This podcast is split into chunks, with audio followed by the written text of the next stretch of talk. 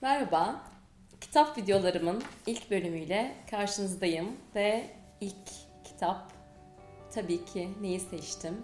Dünyanın en güzel kitabı olan Eril Beril'den Afrodite'yi seçtim. Şaka bir yana artık kitap videoları da çekmeyi istedim. Ve ilk video konumuzda Eril Beril'den Afrodite. Bu kanalda birçok video var. Eril Beril'den Afrodite'nin içinde olan. Ama ben biraz bu kitabı yazma sürecimden, kitabın içinde neler bulabileceğinizden de bahsetmek istedim. Çünkü diğer videolar biraz aslında kitabı hali hazırda almış olanlar için. Ama yine de kitabı almış olsan da belki burada anlatacaklarım yine de ilgini çekiyor olabilir belki de. Şimdi önce kitabı yazmak nereden başladı? Ben yazarlarla ve yazarlık süreciyle ilgili kitap okumayı seviyorum. Yıllardır bu arada hani okuyorum. Ve orada benim dikkatimi çeken şöyle bir nokta var. Bir sürü yazar böyle bir kontratı olduğu için yayın eviyle, orada bir termin, bir söz verdiği zaman, tarih olduğu için oturup kendini kasarak yazıyor. Ve ben de bunları böyle okudukça 2018'in böyle sonlarına doğru ben de şöyle bir hayal, şöyle bir vizyon gelişmeye başladı. Ya birisi de beni böyle sıkıştırsa, benim de böyle bir kontratım olsa, o zaman ben de oturup kendimi kasarak böyle bir şey yazsam. Bir şeyi böyle çok gönülden isteyince hani olur ya, öyle bir olay oldu. 2018'in Aralık ayında ben Arya Alışveriş Festivali'nde böyle minik bir atölye çalışması, konuşma yaptım. Ve oraya Ceres Evi'nin sahibi Tuğba geldi. Ve Tuğba bana o atölye sonrasında dedi ki Gülal seninle bir konuşalım. Dedi ki bana bu Eril Beril'in, bu Afrodit'in bir kitabını yazsan. Dişilik evet biz konuşuyoruz bir yandan ama Türkiye'de de çok bu dişiliğe yönelik, nasıl içimizdeki dişiyi çıkaracağımıza yönelik çok bir yayın da yok.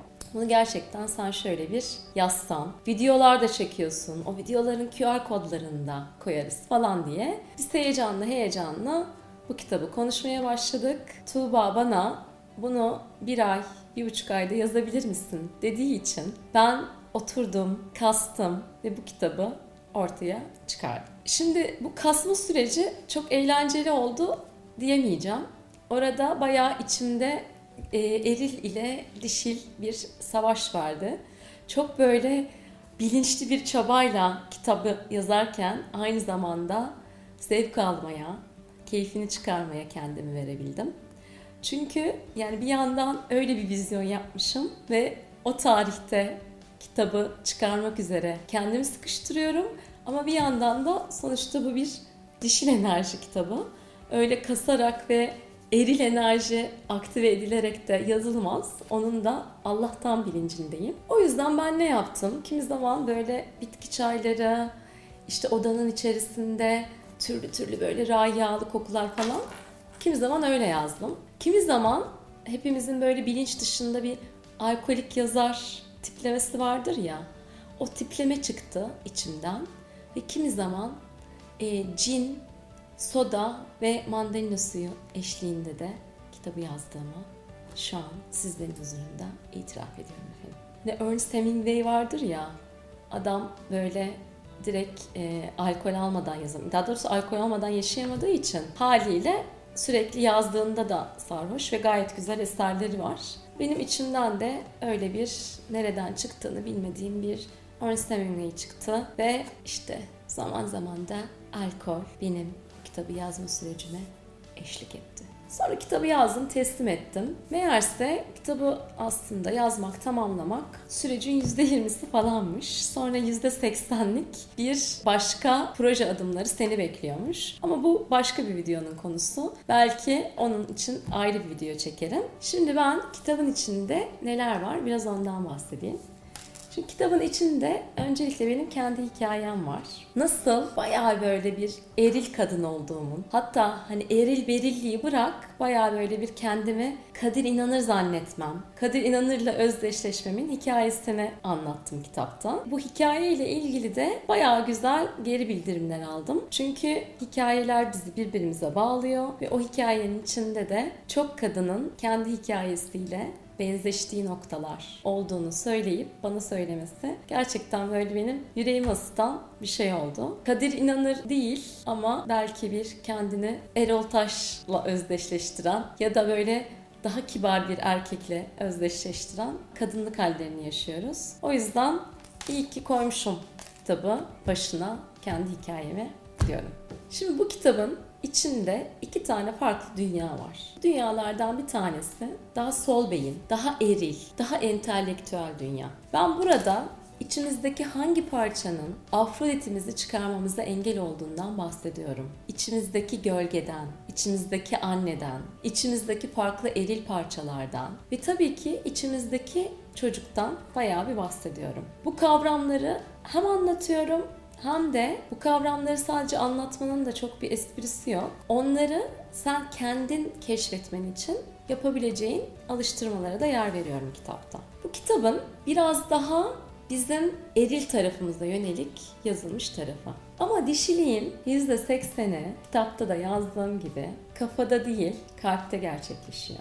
Bedende gerçekleşiyor. O yüzden kitabın içerisinde seni dişil özenine oluşturacak uygulamalara da yer verdim. Ne gibi? Bitki çayları gibi. Seni gevşetecek, rahatlatacak bitki çayları, aromaterapiler, kendini böyle çok da iyi hissetmediğinde yapabileceğin, dinleyebileceğin Spotify'dan şarkı listeleri ya da kendini böyle daha iyi hissetmek, kendine değer vermek ve kendini takdir etmek ya da şükran duymak dünyaya ve kendine ve etrafına ve hayatındaki sevgiliye için takdir ve şükran uygulamalarında yer verdim. Siz de benim gibi eril tarafı da gelişmiş bir kadınsanız sadece dişilik uygulamalarıyla dişil özünüzü geliştiremiyorsunuz. Ben bunu anlıyorum. Aynı zamanda anlamak istiyorsunuz. Yani ne oldu da ben eril oldum? İçimde neler oluyoru? Daha böyle bir anlamlandırma, kategorize etme, entelektüelize etme eğilimimiz oluyor. O yüzden kitap hem bu tarafa yönelik hem de diğer gerçekten o dişli tarafımızı aktive edip harekete, eyleme geçmeye yönelik uygulamalar içeriyor. Peki kadınlar bu kitabı nasıl okuyorlar? Şimdi benim bir en çok hoşuma giden şeylerden bir tanesi bu kitap kadınların bayağı yakın kadın arkadaşlarıyla okuduğu bir kitap oldu. Çok sayıda kadın bu kitabı kendine alırken kadın arkadaşlarına da aldı. Ya da kendi aldı okudu sonra başka kadın arkadaşlarına da kitabı hediye etti. Ya bu benim için gerçekten çok çok çok güzel bir şey. Çünkü benim hep söylediğim bir şey var. Dişiliğin özünde işbirliği ve dayanışma var. Her ne kadar eril özümüzün o kendi ayakları üzerinde durma, bağımsızlık, bireyselleşme, özellikleri çok kıymetliyse ama işbirliği ve dayanışma, o birbirimize kalbimizi açabilmek kadınlar olarak onlar da çok kıymetli. Ve bu kitapta ve başka videolarda ve Instagram'da çok bahsettiğim o kız kardeşlik hikayesi bu kitabın çerçevesinde de gerçekleşmiş oldu. Kadınlar bayağı bir bunu arkadaşlarına al bunu okumalısın diye hediye ediyorlar. Gerçekten çok ama çok beni mutlu eden bir olay. Peki nasıl okuyorlar? Çoğu kadın benim anladığım kadarıyla bu kitabı önce hızlı bir şekilde okuyor. Alıştırmaları yapmadan hatta kitabın içinde şöyle göstereyim size. QR kodlarıyla gidebileceğin videoları da seyretmeden böyle hızlı bir okudum diyor. Sonra başlıyor kitabı çalışmaya. Bazı kadınlar bunu yapmıyor. Sen de eğer yapmıyorsan hiç kendini suçlama. Her kitabın alıştırmaları çünkü kendi başına yani yapmak içinden gelmeyebilir. Zaten bazı kadınlar şey yapıyorlar. Yani kitabı okuyorlar. Sonra Afrodit eğitimlerinde alıştırmaları yapmak için eğitimlere geliyorlar. Sen de hangisini tercih edersen yani ister bu alıştırmaları kendi başına yap, ister eğitime gel, eğitimde yap. Bu okey. Yani senin yolculuğun sonuçta sana özgü, sana biricik. O yüzden orada hiç böyle hani yetersizlik, ay ben de bu alıştırmaları yapamadım ama okudum falan filan gibi duygulara girmeye inan güzel kardeşim gerek yok. Şimdi çoğu kadının ilk okuması böyle hızlı hızlı okuyup bir günde e, iki günde, bilemedin üç günde falan bitiriyorlar kitabı. Bazıları ise kitabın belli bir bölümünde kalıyor. Sonra devamını okuyor. Bu da okey çünkü bu şunu aslında bize gösteriyor. Bazı kitapların belli bölümlerini o an okumaya hazırsındır. Sonraki bölümlerini sonra okumaya hazırsındır. Bu da gayet yine senin yolculuğunun bir parçası. Şimdi gelelim benim kitapla ilgili yaptığımı düşündüğüm bir hataya. Bu kitap bir içe dönme kitabı. Kitabı ben e, yaz başında çıkarmıştım ve aldığım geri bildirimler bazı kadınların yazın içe dönmelerini o kadar da kolay yaşayamadıkları o yüzden kitabı daha böyle bir sonbahar döneminde okumaya başladıklarına yönelik oldu. E, bu da yine dediğim gibi farklı yolculuklar, farklı hikayeler. Çoğumuzun tahmin ettiğinin aksine kış mevsimi dişil bir mevsim. Yaz ise eril bir mevsim. Çünkü kış içe dönmeyi, içe çekilmeyi içerir. O yüzden de dişil bir mevsimdir. Zannediyorum e, birçok kadının hayalinde hatta bana şöyle yazanlar da var. Ben yazın okudum ama kışın böyle battaniyenin altında kitabı tekrar okumayı hayal ediyorum diyen.